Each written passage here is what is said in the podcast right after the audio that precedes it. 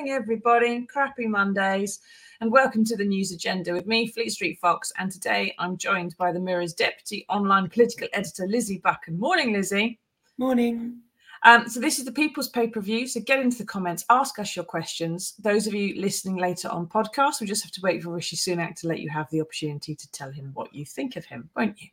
So what have we got for you today? Well, the Mirror has splashed on an interview with Alex Batty, the young man taken abroad by taken abroad, sorry, by his mum and granddad without permission when he was just twelve, and who finally walked out of France and back into his frantic grandmother's life a few months ago. Now aged eighteen, he seems very healthy and happy. Started dating, says he doesn't want his mum or granddad caught, but never expects to hear from either of them again. There's more on that inside the paper if you're interested. It's a great interview. Um, but let's talk about something else that's been dominating the news agenda in the past few weeks and no doubt in the future as well, which is children's access to vapes, the nicotine-laced supposed cigarette replacement, which actually seems to get people more addicted to nicotine. Now, Lizzie, there's a story here on page seven which says there are vapes on sale which have been laced with spice. Are we talking about cinnamon or nutmeg? We are not. No, we're not talking about cinnamon or nutmeg. So obviously one of our, our health editors done an investigation looking at um, not uh, looking at vapes, which basically have got uh, have got drugs inside them that people have been using to, I suppose we were trying to establish what they were trying to do. I think instead of smoking a cigarette, like you might traditionally, that you've been putting liquid inside a vape and using it as a way to consume drugs. So I think there was a big, there was a big issue in the U S um, around like school kids using vapes to smoke cannabis and that sort of thing. So obviously these are some extreme examples of children who've been hospitalised from consuming spice through their vapes, which oh, is obviously really concerning. Right, that's presumably the awful smell of toilet freshener that you get from vapes covers up the far more pungent, recognisable smell of um, cannabis, perhaps, to some extent. Who knows? Uh, I don't, unfortunately. Um, But so you, we've got these children. Now, Martin seems to have done um, some digging, perhaps freedom of information request. It looks like of N H S Trust, although it's not clear in the piece. Um, they found how many children they've treated for um, vape-related conditions and found these five were allegedly using the same reusable vape pen. Now, correct me if I'm wrong, Lizzie, but Rishi's crackdown on vapes that he announced a couple of weeks ago, that was on the disposable type that you throw away, wasn't it? So this isn't the kind of vape that would be banned under Rishi's watch, although you're not supposed to be selling it to children anyway. Somebody plainly is. You're not supposed to be putting drugs in it, but somebody plainly is. Mm. Um, how, how, how, how could he possibly stop things like this? You know, we have a drugs trade that they're not, they don't regulate. So this is just the next step, isn't it? If you're, if you're a drug dealer.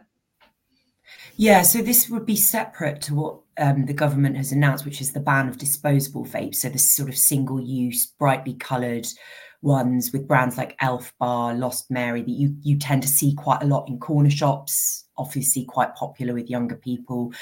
The reason the government have done that is because they're worried, well, the Prime Minister particularly is worried about how much vapes are appealing to teenagers and to school children um, in a way that, you know, that smoking rates have been declining since the smoking ban, but um, vaping has absolutely skyrocketed in the last couple of years. So that is sort of their first step on this, because there's not a lot of regulation in this area. Obviously, mm-hmm. vapes are...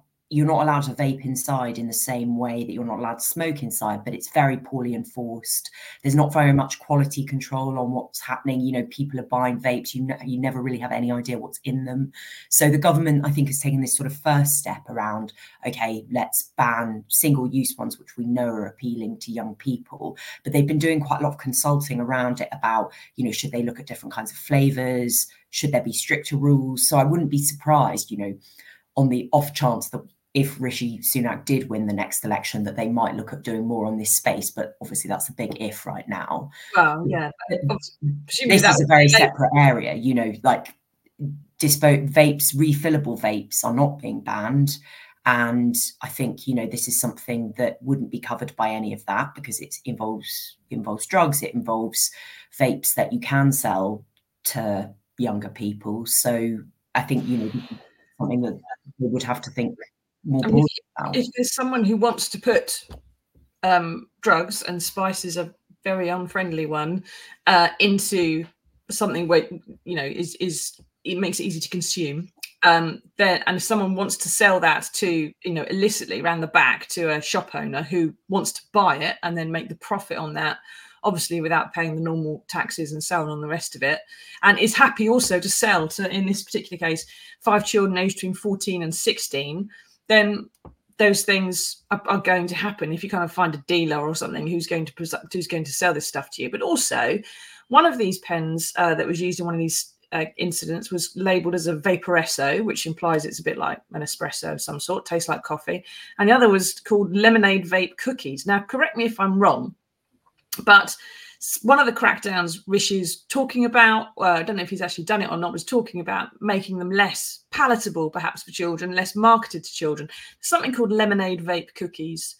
Maybe something that we all would like, but mm-hmm. I'd suggest that's the kind of thing that's, you, that's going to make it sort of a bit of a gateway for children to access it through. Those kind of flavours have to be one of the things that a, a government of whatever sort has to crack down on a bit, isn't it? You can't go around calling things, you know, Smarties, mm. uh, and, and think that children aren't going to buy them. Yeah, I think that um, as part of the consultation that the government did, we had a we had a look at some of the questions they were asking, and they did ask the public and sort of doctors and whoever was feeding into their consultation about regulating flavours. But in the end, the support wasn't there for it, which I thought was quite interesting, um, because, you know, there are some adults who might like a lemonade vape cookies pen, you know, vape pen, yeah. um, though obviously that is going to appeal much more to young people.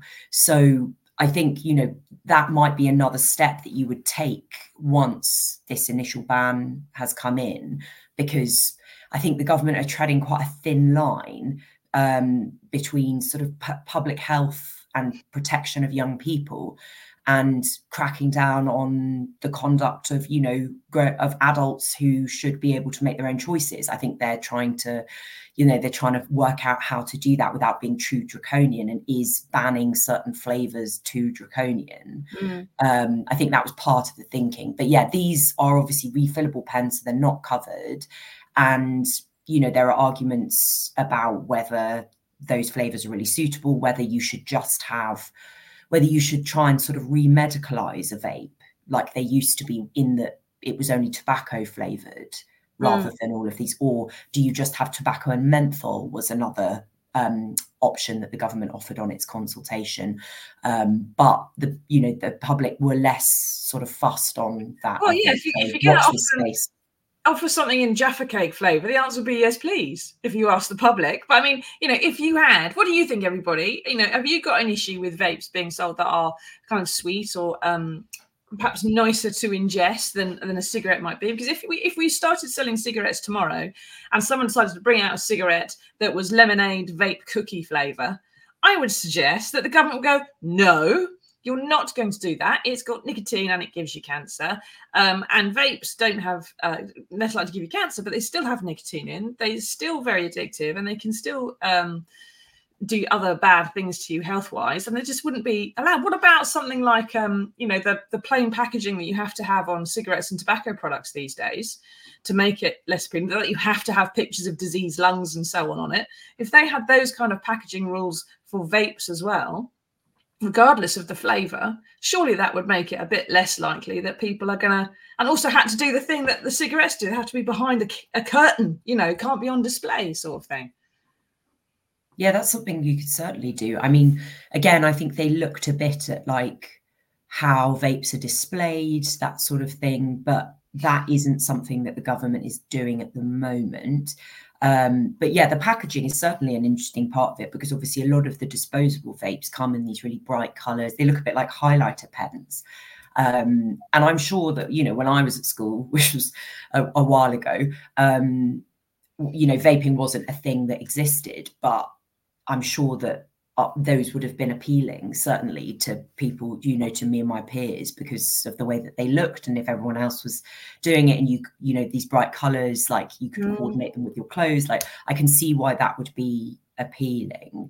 Um, whereas the refillable ones tend to be a bit more sort of, they look a bit more practical. They're a bit less sort of aesthetically pleasing. So maybe that's part of the thinking. But I think there's a lot that could be done in this space. It just depends on how much the government wants to interfere, because, you know, Conservative governments tend to traditionally say that they don't like to be too interventionists in people's lives. You know, Boris Johnson often made a big thing about being anti the nanny state, um, and lots of the successive governments have, ref, you know, resisted sugar taxes and things like this. But it's quite interesting that Rishi Sunak has decided to be quite, he's he's really decided to intervene in a big way here, not just on vaping, but on smoking as well, which they want to bring in this incremental ban that means that, you know, some people will never legally be, be able to smoke because they'll raise the smoking age by a year each year, which is also a big intervention in, you know, say, telling adults that they can't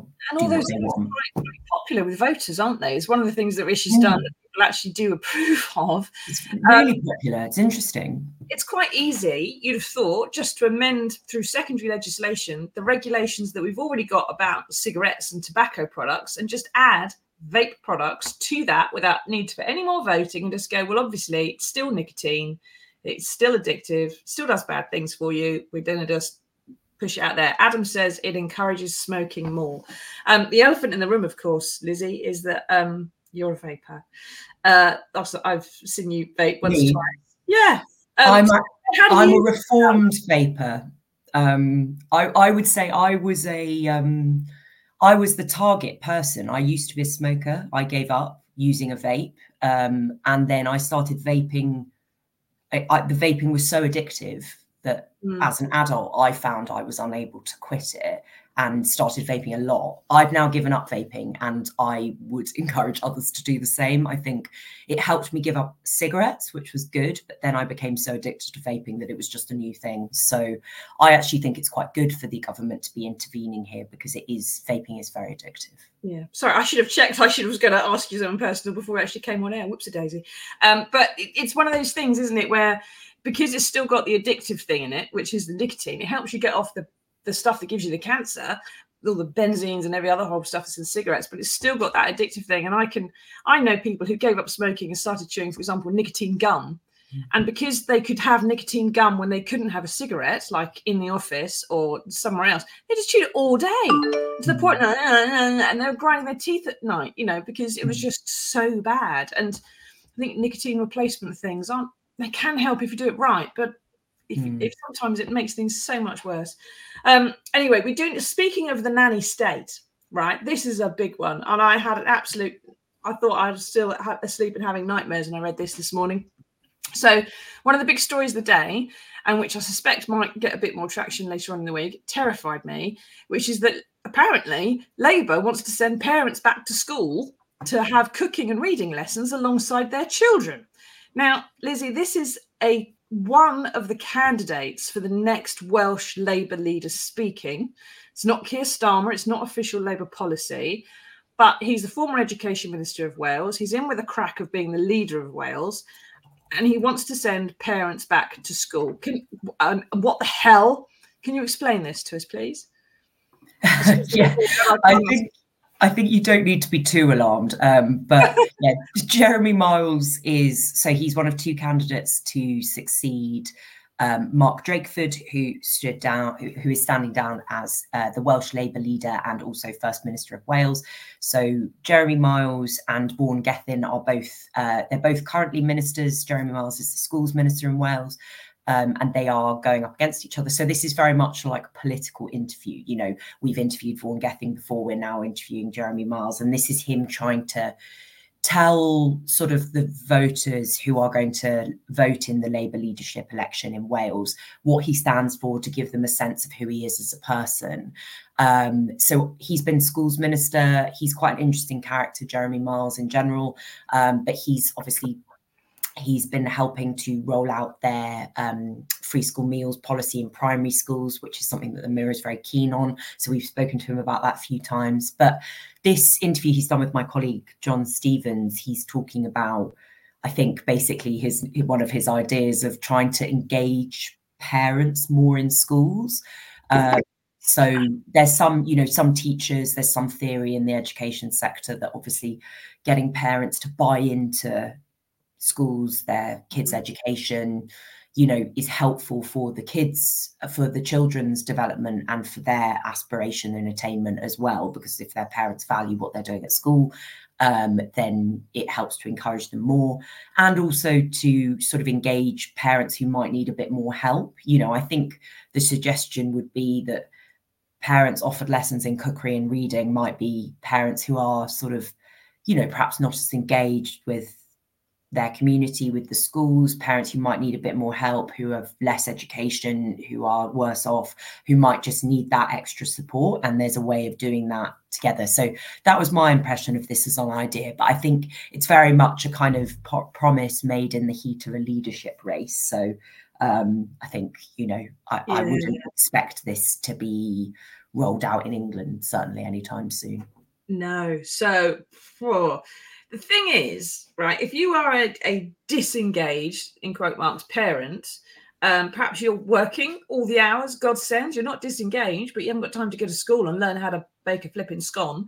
Um, perhaps you're estranged from your child. So, you know, you have to be a bit disengaged. Perhaps if you had lower attainment yourself at school and they struggle a bit more to engage with the school, um, and they want you to some way to go in and help. But you know, that is, of course, what the Sure Start centres were supposed to do and did do a good job of before the Tories shut them all down. But surely when it comes to sending parents to school, Lizzie, the only ones who will go, oh, that's a good idea, I'll come along to school, are the ones who are already engaged, you know, and the ones who are rich enough to not have to work, to be a stay-at-home mum, that sort of thing. They're the ones who are going to say yes. And they're the ones who don't have to be somewhere else, aren't they? Yeah, so, I mean... That's certainly pe- some of the people who would help, who, who might have time to help and might think it's a good idea.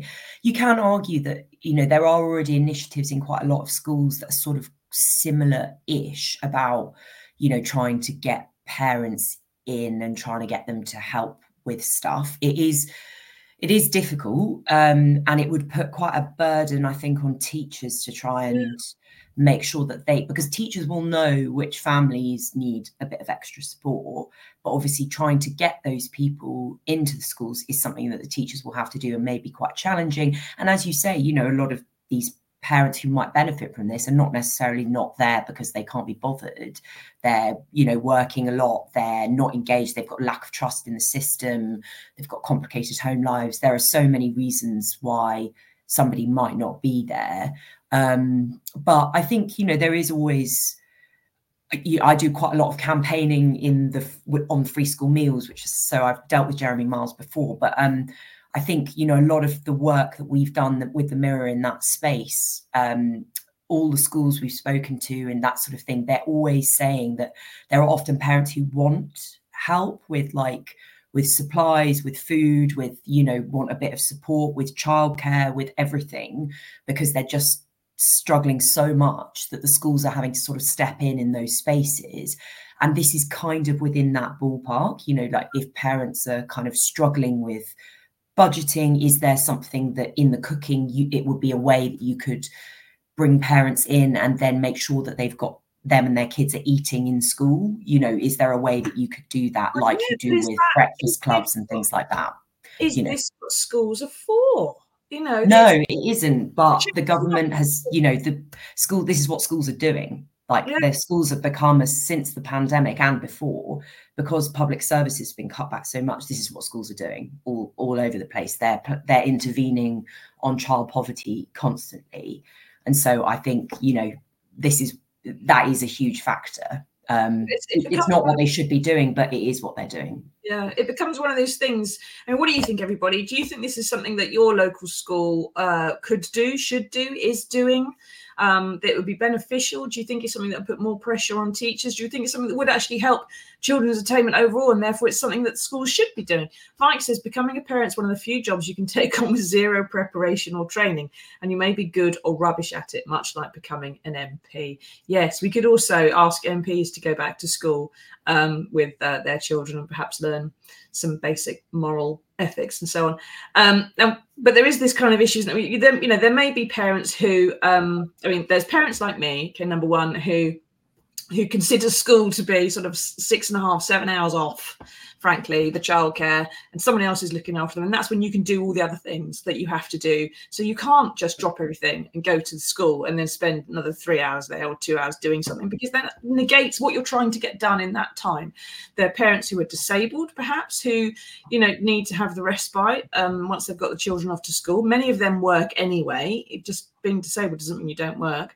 Um, and if you're responsible, you might take time off work, if you're a responsible parent, to go and to go to your child's school and engage in something if there's some kind of scheme running. But if you're an irresponsible parent, the the kind that, um, you know, whether you're working class or middle class, is someone who's just not prepared to engage in that way, you're just not going to do it. I mean, I like to think I'm responsible, but when every year there's like a Mother's Day, come in and make crafts with your child for three hours in the morning, and I never do it because it always clashes with the standing commitment I've got. And frankly, I'd rather pull, you know, extract my own teeth. I just, I'm not going to do that.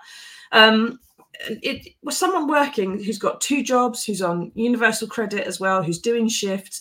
It's just not going to get in there. I just kind of think this is something that you should have community centre. You should have something to help people who need it and who are going to access it, like you said, Lizzie. But I just, I'm not sure that school hours and doing it at a school and asking the teachers to do it when they're already wrangling thirty kids are the be- is the best way to do it. Um, now, this chap who's, let's just call him Super, says, how are parents meant to go to school when they have work? It is delusional. I, I suppose they're only aiming at, at parents who are out of work, but a good chunk of those, especially where I live, are stay-at-home middle-class mums in an S U V. Of course, they're going to walk to school and and uh, and help bake a cake. I'm not going to. I've got other things to do with my life. Um, I don't know if I'm responsible or irresponsible now, but what I suppose the question is, I mean, if how likely is it that English Labour are going to pick this up? You said you don't think it's very likely, but some of the stuff that happens, if he gets elected to be Welsh leader and does something like this, I mean, there is some cross-pollination that goes on, isn't there? I think it's quite unlikely, um, just because, you know, they like Welsh Labour and um, the U K Labour Party, sort of focusing on England, are, are do do do some quite different things, especially in education policy. Um, and I think, you know, Bridget Phillipson, Labour's shadow education secretary, is very focused on. She's very focused on um, childcare, breakfast clubs. That's kind of her thing, um, mm. and driving up standards in schools. Um, and I think she probably, I, I don't think they really have space for anything else, because Labour's kind of, Labour's manifesto is going to be quite slim anyway. And I think they've kind of set out quite a lot of their stall already. So I'd be very surprised um, if this kind of moved over, because they also, you know, the U K... Um, the the Labour Party in England has refused to adopt uh, the policies on free school meals that they do in Wales and Scotland. So, you know, there is some difference on that. Yeah, it's and, all involved, isn't it? Yeah. And I think, you know, I it's also one of those things that this is a leadership election, I would stress. You know, I think Rishi Sunak and Liz Truss both said a lot of things during leadership elections that never came to be. You know, oh, I think yeah. part of this is the point of it is trying to paint a picture of the kind of person he is and what his vision is, whether you think this is good or bad. Um, you know, there's not a lot of detail in what's been told. I suspect it's something he's sort of floated with my colleague in this interview. Um, and, you know, maybe it's something he's been thinking about whilst he's been schools minister. Maybe he's got yeah. some ideas that he would implement later. But yeah, I think it's um, I think it's an interesting talker, isn't it? But I yeah, think... it's something to discuss, but it would need paying for, obviously, which isn't really in the piece. But I suppose the, the interesting thing is that what Welsh Labour do quite often, if it doesn't work, we've seen before, that's the kind of thing that the Tories use to criticise English Labour.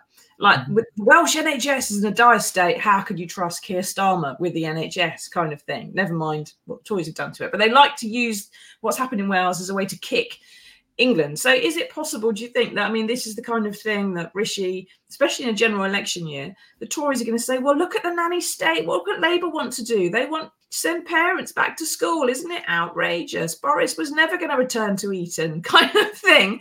Um, and it's going to just be used as a way to, to criticise. Is Keir going to be a bit upset that this guy has just floated this, do you think? Is there going to be any kind of a row about it? I doubt, I doubt it. Um, I think... I doubt Keir will be too fussed about it, to be honest. Um, I think it depends, like, if the, you know, if he'd actually won the, mm. if he actually wins the le- leadership election, actually does it, then yeah, maybe.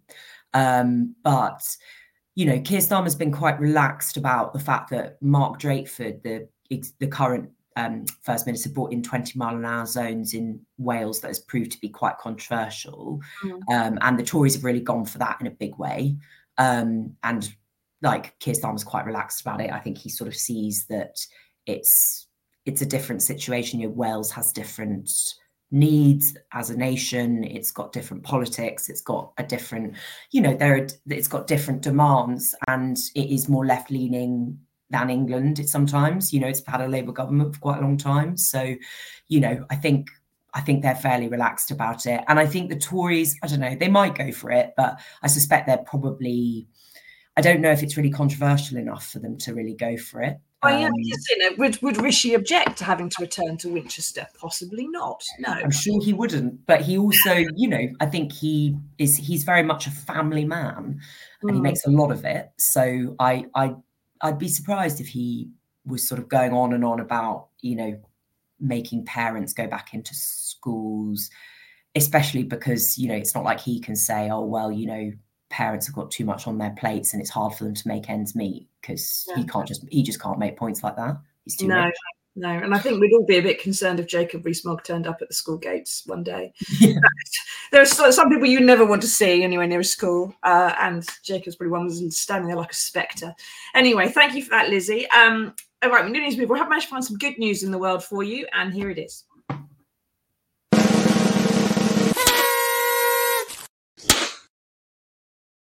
Now, two wheelchair-bound young men are going to climb Mount Snowdon, would you believe, to highlight accessibility issues in the countryside. Now, Josh and Maxwell are going to be using off-road wheelchairs. Wow. That's a brilliant thing to have, to make the climb, having previously been frustrated uh, in the countryside by things like kissing gates, which are fine for walkers, obviously, but not if you're in a wheelchair, even if you're pushing a pushchair. I've struggled with uh, kissing gates when out on a walk with a kid in a pushchair. Um, now, they say everybody should be able to explore nature by themselves, which is a fantastic attitude to have. And they've already raised twenty-seven thousand pounds uh, for a charity helping others with spinal muscular atrophy, which is a condition they've got. The link is in the comments if you want to Um, give them a fiver. Lizzie, is this proof, do you think, that anyone can do anything so long as someone doesn't put some ridiculous insurmountable barrier in your way, like a government, for example, coming along doing something unhelpful? Yeah, this is great, because it also it, it's it just kind of throws up the fact that we've got this technology where you can develop these amazing technological technology like things where you can have these powered wheelchairs which allow people so much freedom, but then in the countryside you've got all these gates and feet and, you know, fences that just don't think about that and weren't designed to allow for access, better, greater accessibility, and no one's really done anything about it. So, you know, I think that's such a the hard thing about this would have been developing the wheelchair that can get you up Snowdon. It's not uh, removing a kissing gate. So mm. I think it's great that they're highlighting that, and, you know, hopefully it means that people, you know, that people who are sort of landowners and people who aren't, who do design sort of pathways and that sort of thing, would be able to think a bit more about what is possible and allow allow everyone sort of the same access to sort of the beautiful spaces that we have in this country. Exactly, and a lot of uh, a lot of people say that, you know, the, the the path up Snowdon is so well travelled it's basically a motorway, but it's got rocky in, pl- in parts, and it's it's pretty amazing that two people in wheelchairs are going to do it. Uh, it's also fairly amazing that Josh, who, who's thirty, is an entrepreneur, uh, and Maxwell's nineteen. He's prepared to, you know, go and make the effort to go up there as well with him. I think that's absolutely fantastic. So if you can chuck a fiver in there, in their crowdfunder, that would be amazing. Right. Um, I think that's pretty much everything for today. Thank you, Lizzie, for joining us and explaining some of that. I shall calm down a little bit about the prospect of my having to return to school. I think the headmistress would say, not let me in, because whenever we've had an interaction, it's probably ended quite badly. Um, thank you very much, everyone, for taking part. Thank you, Lizzie. We will see you all again on Wednesday, everybody, for another edition of The News Agenda. Till then, stay safe and uh, tatty bye.